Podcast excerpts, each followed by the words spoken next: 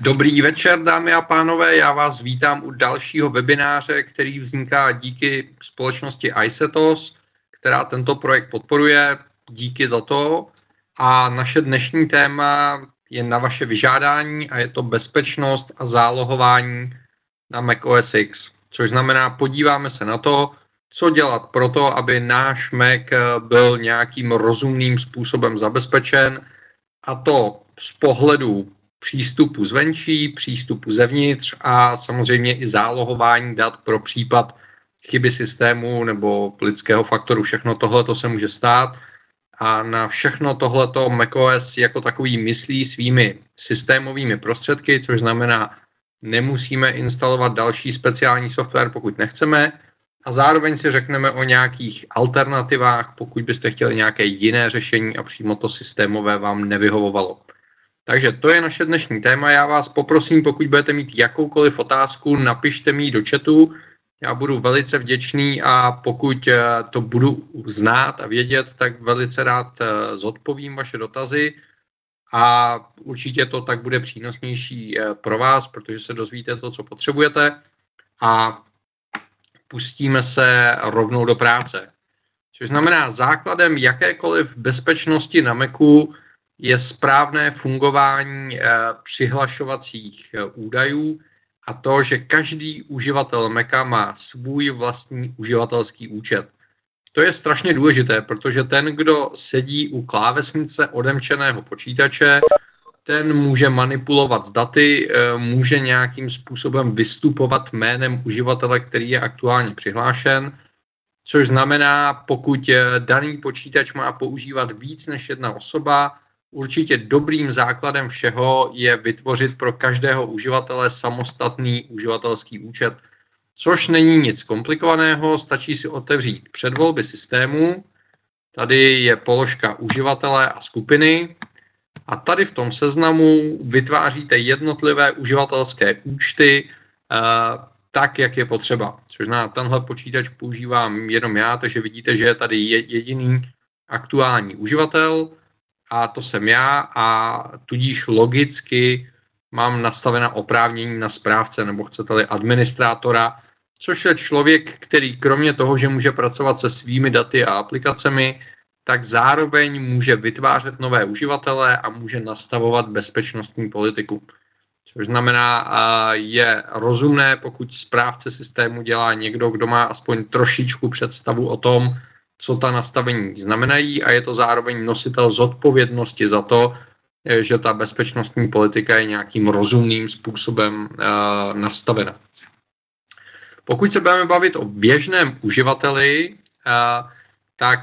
si myslím, že je velice rozumné udělat to, že místo správcovského účtu si vytvoří nebo mu administrátor vytvoří standardní uživatelský účet,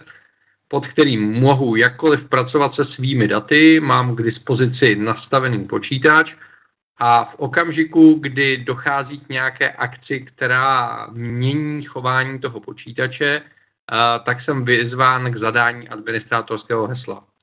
Což znamená, já jakožto uživatel si můžu pracovat se svými dokumenty, s obrázky, s hudbou, můžu si změnit obrázek na pozadí a ty věci, které se týkají mého uživatelského komfortu, a pokud půjde o přidávání, odebírání tiskáren, instalování, odinstalovávání programů, změny bezpečnostních nastavení a podobně, tak ty bude dělat administrátor a já mám tu jistotu, že ta změna neproběhne bez mého vědomí, eh, ať už nějakým škodlivým softwarem nebo nějakým uživatelem, který místo mě sedí za klávesnicí. Eh, ne vždycky tomu tak je, proto Apple udělal to, že u důležitých záložek v nastavení, které mění bezpečnostní politiku. Je tady eh, vlevo dole ještě speciální zámeček, takže přesto, že jsem teď do systému přihlášený jako administrátor, tak pokud chci měnit nějaké nastavení, tak musím kliknout na zámeček a musím se přihlásit znovu, aby bylo uh, zajištěno to, že opravdu u toho počítače sedím já, že tam někdo nepřišel v okamžiku, kdy já jsem si odběhnul na svačinu nebo na záchod, a teď mám možnost eh, s tou danou záložkou pracovat. Takže kdybych chtěl přidat nového uživatele, stačí kliknout na plus, nastavím eh, úroveň oprávnění, založí jméno, případně heslo a jedeme. S tím, že je tady ještě zajímavá možnost řízeného rodičovského dohledu, která mi umožňuje pro ten daný účet nastavit i oprávnění pro to, jaké aplikace se smí pod tím uživatelem spouštět nebo nesmí, na jaké webové stránky se smí přistupovat, jaký hardware se smí používat, jestli třeba můžu tisknout, jestli můžu používat DVD mechaniku, pokud v tom počítači ještě jde a podobně. Což znamená, i tohle to může být řešení třeba pro počítač, který stojí na recepci, nebo pro uživatelské účty pro vaše děti, pokud nechcete, aby narazili na pornografii, tak můžete pro jejich uživatelský účet omezit eh, webové stránky pro ty, které jsou eh, určené pro širokou veřejnost. A je to zase další úroveň eh, zabezpečení, kterou můžete poskytnout tomu uživateli a zároveň tomu systému jako takovému. Aby všechno tohle fungovalo rozumně, tak samozřejmě potřebujeme to, aby po přihlášení bylo eh, vypnuto automatické přihlašování, což eh, vám systém sám nabídne v okamžiku, kdy máte vytvářet druhého nebo dalšího uživatele, abyste měli tu jistotu, že v okamžiku, kdy startuje počítač, eh, tak je vyžadováno, vyžadováno přihlášení a nedojde k tomu, že se k tomu počítači dostane někdo, aniž by znal nějaké uživatelské jméno nebo heslo. To se týká startu počítače. Potom, když se podíváme do položky zabezpečení a soukromí, tak tady ještě můžeme říct, jak rychle je požadováno heslo v okamžiku, kdy je počítač uspán nebo naběhne spořič obrazovky, což je další situace, kdy typicky uživatel odešel od počítače, což znamená, já mám nastaveno, že bezprostředně po uspání počítače je vyžadováno heslo a tím pádem, dokud jsem u svého počítače, tohle je konkrétně MacBook Pro, a pracuji na něm, tak eh, stačí jedno přihlášení a v okamžiku, kdy odcházím od pracovního stolu nebo od počítače, tak stačí zaklapnout víko, v ten okamžik se počítač uspí a jakmile otevřu počítač, tak je vyžadováno přihlášení. Což znamená, tohle je velice rozumné řešení pro, pro to, aby si někdo nesedl k přihlášenému počítači, a nezačal vaším jménem něco na tom počítači dělat. A tahle ta kombinace je velice rozumná. A pokud byste si nebyli jistí tím, že nebudete zapomínat eh, ten počítač vypínat, respektive uspávat, tak eh, je tady ještě možnost v pokročilém nastavení říct, po jak dlouhé nečinnosti se má počítač automaticky odhlásit což je spíše nastavení pro administrátory, pokud nedůvěřují v zodpovědnost těch řadových uživatelů, tak můžete říct, že po 10 minutách nebo po 30 minutách neaktivity eh, se ten počítač automaticky odhlásí a ten uživatel se musí znova zpátky přihlásit. Což znamená, tohle je cesta, jakou eh, vy můžete nastavit jednotlivá uživatelská práva eh, s tím, že každý uživatel má na disku svoji domovskou složku, což znamená, vidíte, že já tady mám složku Apple, protože můj uživatel se jmenuje Apple a vnímám všechna svoje uživatelská data a tudíž e, přistupuju k ním já a ostatní uživatelé počítače k ním přístup nemají, e, což znamená, je tam zaručená bezpečnost a, a určitá míra soukromí mezi jednotlivými uživateli to platí za předpokladu, že je nabutovaný ten operační systém, s kterým pracujete. Samozřejmě tady potenciálně hrozí situace, že by někdo přišel k vašemu počítači, rozšrouboval ho, eh, vyndal z něj to diskové úložiště, ať už je to hard disk nebo SSD, a připojil ho k nějakému jinému systému, který by nerespektoval ty uživatelská oprávnění a pak by se hypoteticky eh, mohl k vašim datům dostat minimálně na úrovni toho, že by četl jednotlivé sektory toho zařízení a snažil se z nich zpátky rekonstruovat uh, nějaké datové soubory. A proto přímo uh, macOS obsahuje možnost zašifrovat disk. A ta funkce se jmenuje File Vault. A ta funguje tak, že přímo v reálném času na pozadí uh, ty informace, které se zapisují na disk nebo na, ať už je to hard disk nebo SSD, Eh, jsou šifrovány a zase v okamžiku, kdy se přihlásíte jako uživatel a chcete k těm eh, datům přistupovat, tak po přečtení jsou rozšifrována, abyste s nimi mohli pracovat. Což znamená, pokud FileVault zapnete, tak eh, systém eh, vás požádá o zadání hesla, který, které bude sloužit k odemykání toho disku. Vytvoří vám bezpečnostní token, což je takový dlouhý řetězec, který si můžete někam uložit pro případ, že byste heslo zapomněli Případně si můžete ten token nechat uložit eh, pod svým Apple ID eh, přímo u Apple na iCloudu, což je otázka, nakolik je to eh, bezpečná strategie, protože v okamžiku, kdyby došlo ke kompromitování vašeho Apple ID, tak vlastně se přicházíte o, i o tu bezpečnost zajištěnou šifrováním. Takže to je otázka, jestli vám to za to stojí nebo nestojí a v okamžiku, kdy zapnete file vault, tak dojde k tomu, že systém na pozadí začne postupně zašifrovávat jednotlivé soubory, které máte uložené na disku. Nějakou dobu to trvá a po tu dobu samozřejmě to odčerpává část výkonu počítače, ale už můžete běžně pracovat. Moje osobní zkušenost je, že u běžných disků, které jsou v mecích, stačí nechat běžet systém přes noc a on bez problémů zašifruje celý ten disk a v tom okamžiku jsou ta data chráněna. Co se týče kvality toho zabezpečení, tak eh, Apple tvrdí, že na úrovni běžné komerční eh, bezpečnosti, což znamená takové té průmyslové špionáže, je to zabezpečení solidní a robustní. Eh, už jsme několikrát v minulosti zažili, že FileVault byl kompromitován a byly tady skupiny, které tvrdily, že s použitím dostatečných zdrojů dokáží eh, ta zašifrovaná data rozšifrovat. Eh, případně v jednom okamžiku eh, byla chyba ve FileVaultu, která umožňovala vyčíst z operační paměti běžícího Maca a vlastně hashovací klíče, které, které umožňovaly potom zase rozšifrovat ta data Což znamená, není to absolutně bezpečné řešení, ale na úrovni toho, že vám nějaký zloděj ukradne notebook a odnese ho do bazaru nebo něčeho podobného, eh, je to šifrování velice solidní.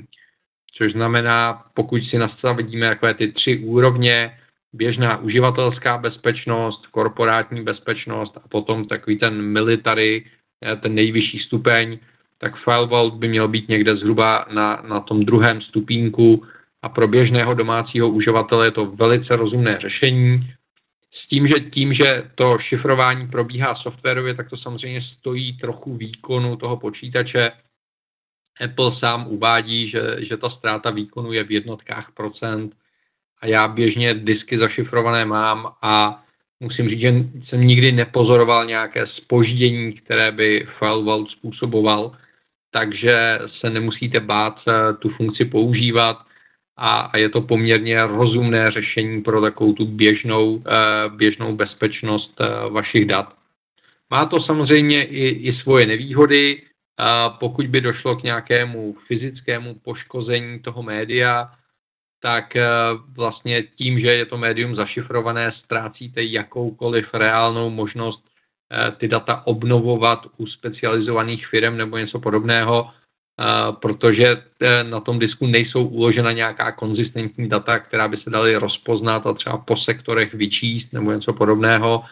ale je to prostě zamíchaný guláš, z kterého bez funkčního systému a, a vašeho hesla a rozšifrování nikdo nic nevytáhne, což znamená, trošičku se tím eh, zvyšuje důležitost zálohování, ke kterému se dneska dostáváme, ale pokud rozumným způsobem zálohujete, tak eh, se tohohle problému nemusíte bát, protože je vždycky jednodušší obnovovat ze zálohy, než, než se snažit rozebrat hard disk a z jednotlivých ploten se snažit vyčíst nějaká data, což je extrémně časově a finančně náročné. Což znamená, to je FileVault, je to poměrně rozumné řešení, nebál bych se ho doporučit. Teď někteří uživatelé reportovali, že eh, s nainstalováním verze 10.10 Yosemite eh, v některých situacích FileVault komplikuje přihlašování do počítače a i s příchodem Mavericku tady byly nějaké trošičku problémy s FileVaultem. Takže je samozřejmě tady určité riziko, že při těch změnách operačního systému Apple nezvládne všechno úplně dokonale, ale za běžného provozu já Falval používám už několik let a nikdy jsem s ním neměl problém. Nikdy mi na počítač nikdo zásadně neútočil, takže nemůžu říct, nakolik to řešení je nebo není bezpečné, ale, ale strach bych z toho neměl.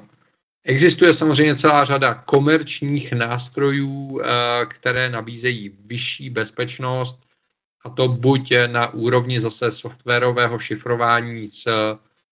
se silnější šifrou nebo s jiným šifrovacím algoritmem, Případně většinou, pokud je potřeba řešit nějakou opravdu významnou bezpečnost,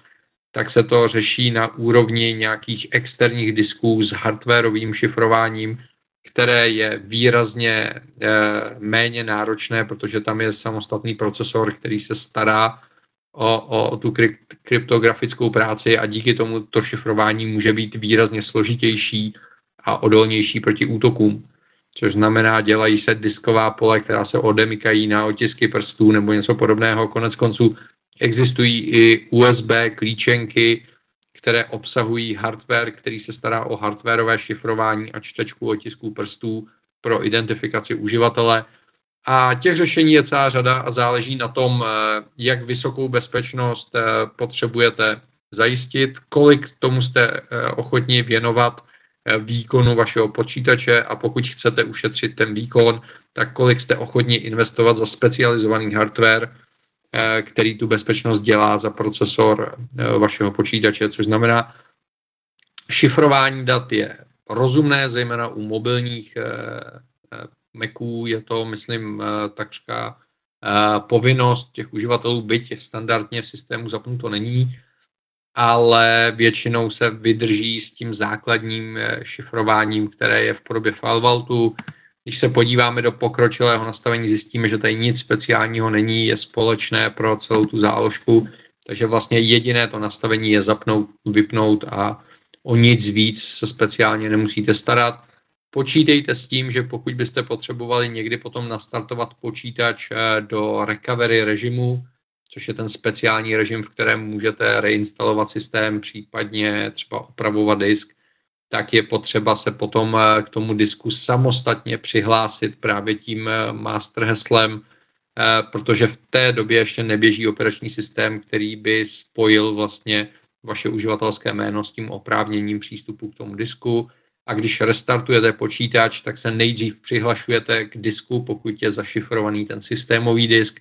a pak se ještě jednou přihlašujete jakožto uživatel do operačního systému. Takže to je mírná komplikace, s kterou se dá samozřejmě vyžít. A v takovém případě, pokud skombinujete dobře nastavená uživatelská práva a zašifrovaná data na disku, tak eh, riziko spojené s tím, eh, že vám někdo odcizí ten hardware a bude se snažit přečíst ty data, je opravdu velice, velice malé. Když už se bavíme o tom odcizení, eh, vřele mohu doporučit eh, v nastavení iCloudu zapnout eh, funkci, která se jmenuje najít můj Mac. Vidíte, že tady u toho Macu je vypnutá,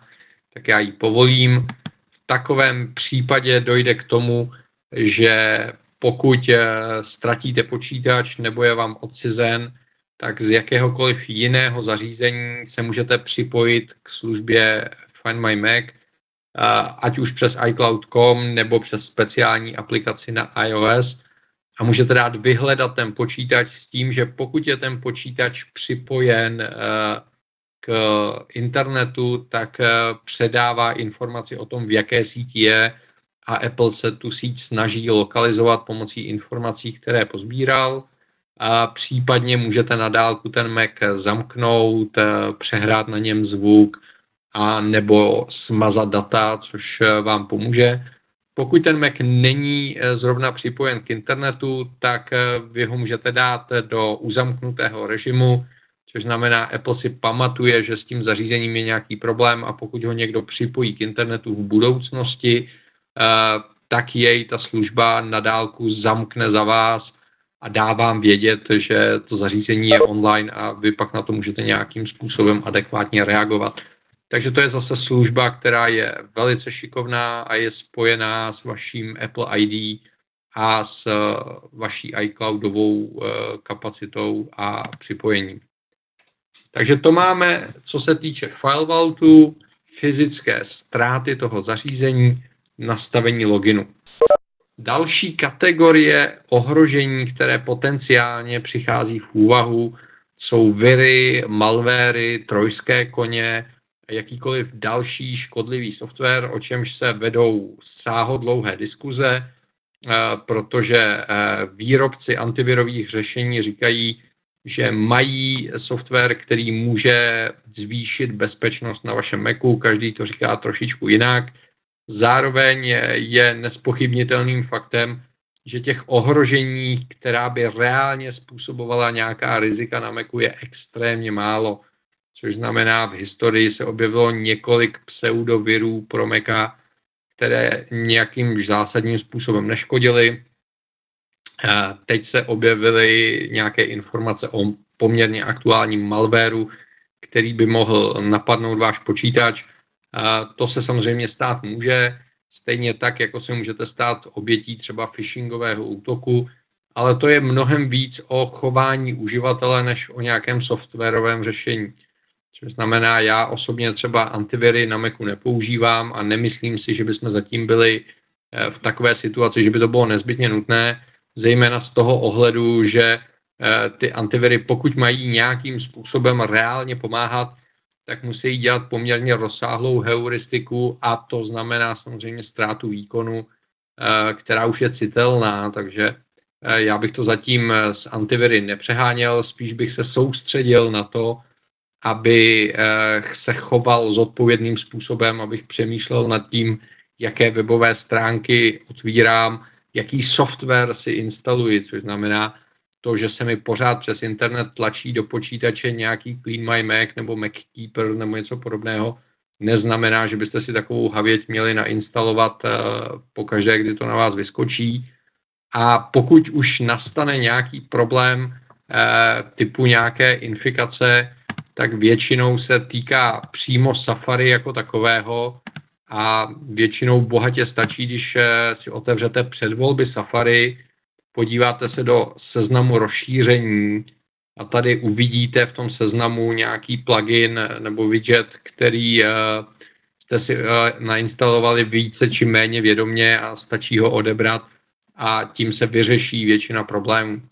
Jinak, co se týče bezpečnostních nastavení, tak zrovna v Safari se Apple snaží poměrně aktivně eh, vystupovat za uživatele a poměrně intenzivně blokuje pluginy, omezuje instalace rozšíření, eh, snaží se omezovat sledování pomocí cookies a podobně. Takže eh, to nastavení, které je v Safari dneska, je poměrně restriktivní a většinou stačí a není potřeba ho nějak dál zpřísňovat. Ale pokud byste chtěli, tak těch možností nastavení zabezpečení, včetně možnosti vypnout JavaScript, eh, nastavení stránek, které smějí používat pluginy a podobně, je velké množství, takže eh, můžete to bez problémů eh, ošéfovat tady na té straně a nemusíte z toho mít strach. A když už se bavíme o té internetové komunikaci, tak pokud chcete zvýšit bezpečnost svého Maca, tak zase v záložce zabezpečení si můžete zapnout firewall, který se stará o blokování příchozí datové komunikace, která nebyla předem schválena. Což znamená, pokud se vysílají aktivně data z vašeho počítače do internetu, tak to je provoz, který firewall nějak žádným způsobem neomezuje, ale když přichází nějaký kontakt z internetu do vašeho počítače eh, na neznámých portech nebo od aplikace, která nemá schválení, tak zapnutý firewall takovou komunikaci zablokuje a zeptá se vás, jestli chcete povolit dané aplikaci uh, obousměrnou komunikaci a přístup zvenčí. Takže můžete ve firewallu uh, nastavit, které aplikace smějí tímto způsobem komunikovat. Takže si můžete třeba nastavit, že Skype ano, aby se vám mohli lidé na Skype dovolat zvenčí, a zase u softwarů, kterých si nejste jistí nebo je nepotřebujete, eh, je do toho seznamu povolených aplikací nedáte a tím pádem eh, eh, ta komunikace přes internet je výrazně, výrazně bezpečnější. Ten firewall je zase extrémně jednoduchý, stačí se jenom přihlásit tím administrátorským účtem, zapnout firewall, což znamená, teď je zapnutá ta ochrana, a když se podíváme do voleb firewallu, tak v podstatě jenom říkáte, co se má blokovat a případně přidáváte do seznamu eh, aplikace, které mají povolení, nebo můžete dokonce zapnout neviditelný režim, což znamená, váš počítač vůbec nereaguje na pokusy zvenčí o testování nebo komunikaci přes eh, protokoly, jako je ping a podobně, což znamená, váš počítač není eh, ne úplně vidět, ale je poměrně intenzivně skrytý uvnitř eh, té počítačové sítě. Pokud byste chtěli nějaký sofistikovanější firewall, můžu vřele doporučit třeba Little Snitch, který stojí asi 30 euro, pokud se nepletu, a má mnohem přesnější nastavení, kdy můžete říct, které porty jsou eh, otevřené, které porty jsou zavřené, pro které aplikace nebo pro které běžící procesy jsou přístupné a podobně. Na druhou stranu, vzhledem k tomu, že eh, u Macu těch bezpečnostních hrozeb se neobjevuje tolik, eh, tak si myslím, že ten firewall není úplně věc, která by byla jako tak zásadní pro vaši osobní bezpečnost v tomto okamžiku, což znamená, ten systémový firewall je bez zesporu rozumné řešení, protože nijak zásadně neobmezuje výkon ani rychlost přenášených dát. Little Snitch, eh, pokud víte, co chcete nastavit, tak je určitě dobrý, ale pokud si nejste jistí nastavením, tak vám vlastně eh, žádnou přidanou hodnotu nepřinese, protože eh, vy stejně nebudete vědět, co víc nastavit, než to, než to jednoduché povolení. Takže to je, co se týče firewallů a, a bezpečnosti na úrovni TCP/IP protokolu. A teď se přesuneme od těch eh, bezpečnostních hrozeb eh, k té největší hrozbě, která většinou sedí přímo za klávesnicí vašeho počítače na té židli, kde jste vy, což znamená na, na uživatele jako takového. Může se stát a velice běžně se stává, že uživatel si omylem smaže nějaká data nebo si omylem přepíše nějaká data. Dokonce na to nemusí přijít ani okamžitě, může na to přijít eh, s nějakým spožděním a proto je velice důležité nějakým způsobem pravidelně zálohovat. A to, to, to, to důležité slůvko je pravidelně, což většině uživatelů dělá velký problém, protože na to musíte myslet a nesmíte na to zapomínat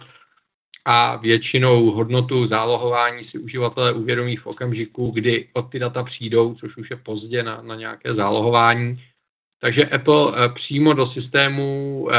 vložil software, který se jmenuje Time Machine. Jeho základní nastavení můžete udělat zase přes eh, předvolby systému. A to nastavení je velice jednoduché. Stačí zapnout,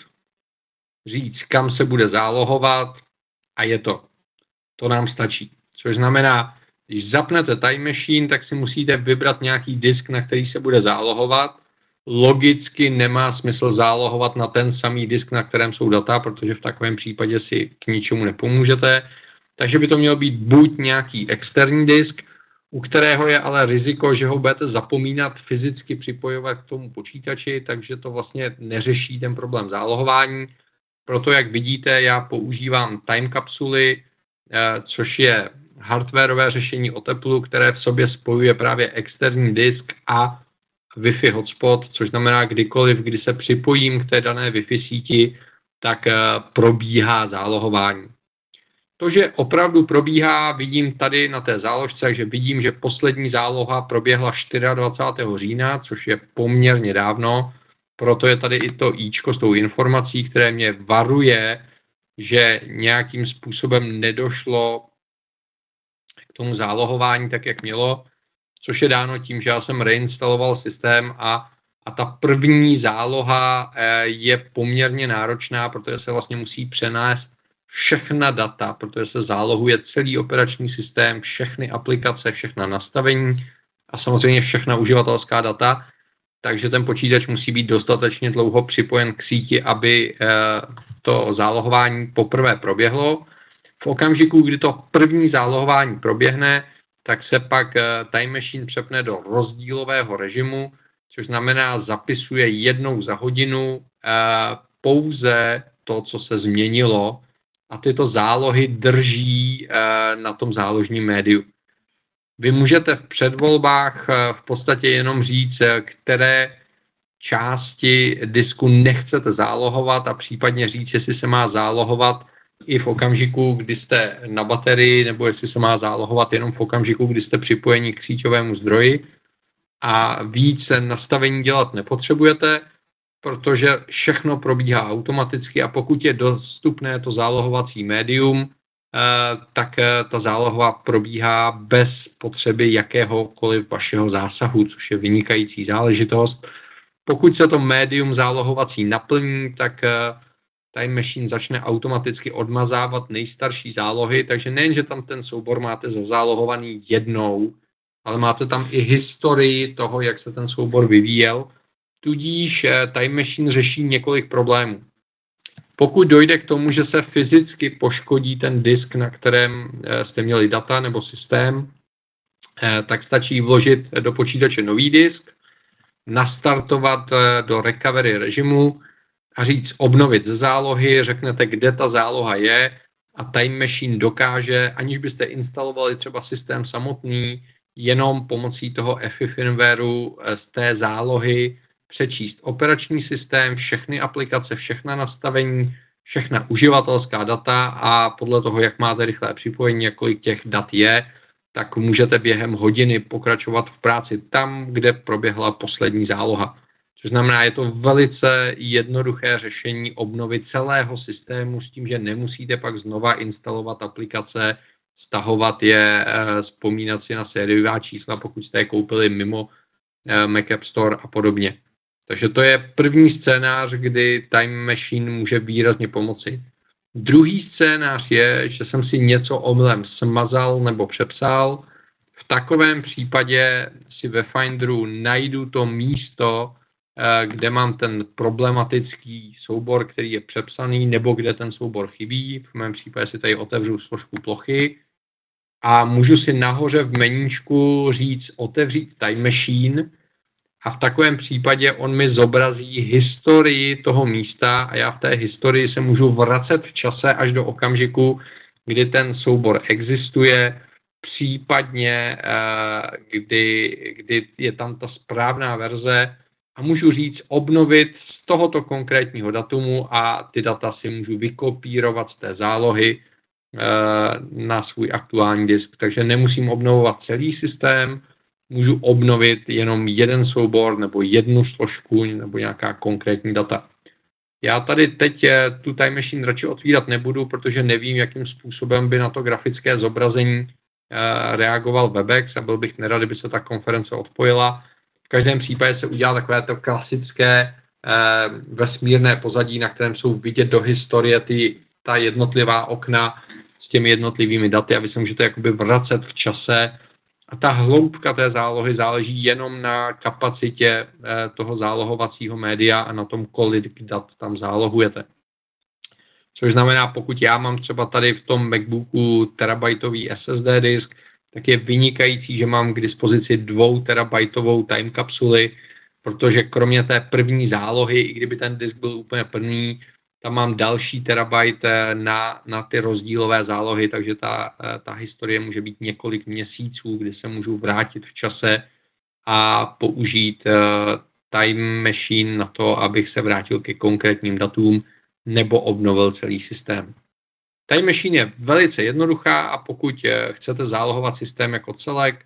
eh, tak je to vynikající řešení. Já osobně dělám to, že, že zálohuju na dvou různých místech do dvou různých time kapsulí, takže nemám jednu zálohu, ale mám dvě zálohy, což je velmi dobré. Případně můžete občas udělat ručně nějakou zálohu, buď tím, že vybrané soubory překopírujete ve Finderu na externí disk, a nebo použijete zařízení nebo software typu Carbon Copy, eh, který umí udělat otisk celého systému. Pokud byste chtěli nějaké sofistikovanější řešení, kde můžete přesněji nastavit, co se kam zálohuje, jak často se to zálohuje, co se má zálohovat lokálně, co se má zálohovat třeba na cloud pro případ požáru, povodně, krádeže a podobně, tak můžu doporučit třeba CrashPlan, který je velice ověřený a má několik cenových programů podle toho, jestli chcete využívat i to cloudové úložiště. A je to vynikající řešení, anebo můžete použít některý ze zálohovacích softwarů, který se dodává třeba k externím diskům, což dělá Western Digital, dělá to i Seagate, nebo naopak profesionální řešení třeba od Barakudy, kde se potom centralizovaně dají spravovat ty zálohy a dá se to celé povýšit o level do, do vzdáleně spravovaného, spravovaného stavu. Tak, eh, to je ten základ, který si myslím, že by každý u svého Maca měl vyřešit, což znamená nastavit správně uživatelské účty, eh, nastavit šifrování, nastavit firewall a v každém případě zálohovat a kontrolovat to, že ty zálohy nějakým způsobem probíhají a jsou korektní. Pokud máte jakékoliv otázky, tak jsem s nimi, velice rád se pokusím zodpovědět. Pokud ne, tak je to pro dnešek všechno. Viděli jste, že na webu jsou vyhlášeny další webináře, eh, bohužel až na prosinec, protože já odjíždím teď eh, mimo Evropu, ale budu se těšit. A všechny tyto webináře byly vyhlášeny na témata, která jste si sami vyžádali, takže pokud vás zajímá něco dál, co byste chtěli třeba v příštím roce ve webinářích vidět, eh, tak nám určitě dejte vědět prostřednictvím formuláře, protože každé téma je pro nás inspirací a pro vás je příležitostí, eh, že si něco dozvíte. Tak, eh, mám tady první dotaz. Eh, dobrý den, Honzo. Jsem u Apple pár měsíců, tudíž nejsem ještě tolik zběhlý v macOS. To každý z nás takhle začínal, takže to je v pořádku. Zajímalo by mě, jak je to s Apple ID na Macu. Lze k jednotlivým účtům na Macu přiřadit různá Apple ID? Ano, určitě. Eh, funguje to tak, že každý uživatel eh, má všechna nastavení eh, personalizovaná pro sebe. Což znamená, jeden uživatel může používat operační systém v angličtině se svým Apple ID, se svým nastavením obrazovky, tiskáren a podobně a druhý uživatel vedle může mít jiné Apple ID, může mít nastavený jiný jazyk systému a všechny záležitosti, což znamená, eh, každý uživatel může mít různé Apple ID. V okamžiku, kdyby jeden uživatel chtěl používat víc různých Apple ID, taková situace může nastat, tak se to trošičku komplikuje, protože se budete muset přihlašovat a odhlašovat, eh, respektive na jednom Macu mohou být používána standardně bez komplikací dvě Apple ID, jedno Apple ID pro iCloud, což znamená pro přenos eh, osobních informací, a druhé Apple ID můžete mít nastavené pro iTunes a iTunes Store, což znamená pro nákupy. To mohou být dvě různá Apple ID. Jedno eh, se zadává tak, že si otevřete předvolby systému a v nastavení iCloudu eh, říkáte to Apple ID, které se týká přenosu dat, toho, co vidíte tady. A druhé Apple ID můžete nastavit eh, v App Storeu eh, pro přihlášení nebo případně v iTunes, eh, které slouží k nakupování aplikací, hudby, knih, půjčování videa v půjčovně Apple a, a podobně. Takže tak to je a není problém, aby každý jednotlivý e, uživatelský účet byl spárovaný s jiným Apple ID. Tak, pokud máme další otázku, jsem s ní, budu za ní velice vděčný.